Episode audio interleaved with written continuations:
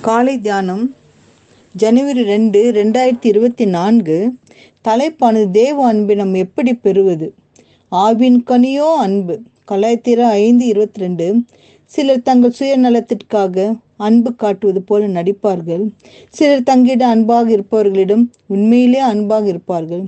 இந்த வசனத்தில் கூறப்பட்டுள்ள அன்பு இந்த இரண்டு வகைகளையும் சார்ந்தது அல்ல. இதில் சொல்லப்பட்டுள்ள அன்பு தேவ அன்பு தங்களை விரோதிப்பரையும் உண்மையாக நேசிக்கிற அன்பு இது. திடகத்திரமான ஒரு மனிதன் ஒருவன் இருந்தார். அவருடைய தந்தை இறந்த பிறகு தந்தை விட்டு சென்ற சொத்துக்களை பற்றி இவருக்கு இவர் சகோதரிகளுக்கும் நீதிமன்றத்தில் வெகு காலமாக வழக்கு நடந்தது. வழக்கில் சகோதரி வென்று விட்டால் அந்த நாள் முதல் அவர் எப்பொழுதும் அதை குறித்தே பெருமிக்க கொண்டே இருந்தார். ஒவ்வொரு நாளும் சகோதரின் மேல் வெறுப்பு கூடிக்கொண்டே வந்தது. இரத்த அழுத்தம் அதிர்த்தது. இதய கோளாறுகள் உண்டாயின. சிறுநீரகம் பாதிக்கப்பட்டது. சில மாதங்களுக்கு சென்றது. அவர் உடல் உறுப்புகள் பாதிக்கப்பட்டு இறந்து போனார் என்று டாக்டர் சொன்னார்.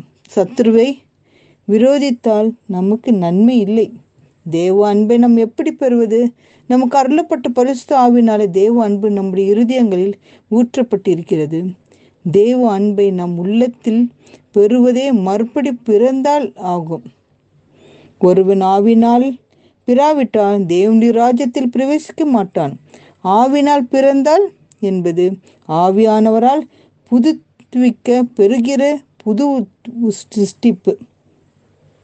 புது சிருஷ்டிப்பு நிமித்தம் விசுவாசியின் நடத்தையில் மாற்றம் ஏற்பட நாள் உங்களுக்கு புதிய இருதயத்தை கொடுப்பேன் என்பதில் அர்த்தம் இதுதான் இதன் மூலம் நம் தேவ சுபாவத்தை பெறுகிறோம். நம் திவ்ய சுபாவத்தை பங்குள்ளவர்களாகவும் பொருட்டு மகா மேன்மையும் அருமையான வாக்கு தத்தங்கள் நமக்கு அளிக்கப்பட்டிருக்கிறது. தேவ சுபம் எப்படிப்பட்டது? நம் பாவிகளாக இருக்கிற கிறிஸ்து நமக்காக மறித்ததினாலே தேவன் நம்மேல் வைத்த அன்பை விலக பண்ணுகிறார். துரோகிகள் மேலும் இயேசு அன்பு காட்டினார். இதுதான் தேவ சுவாபம்.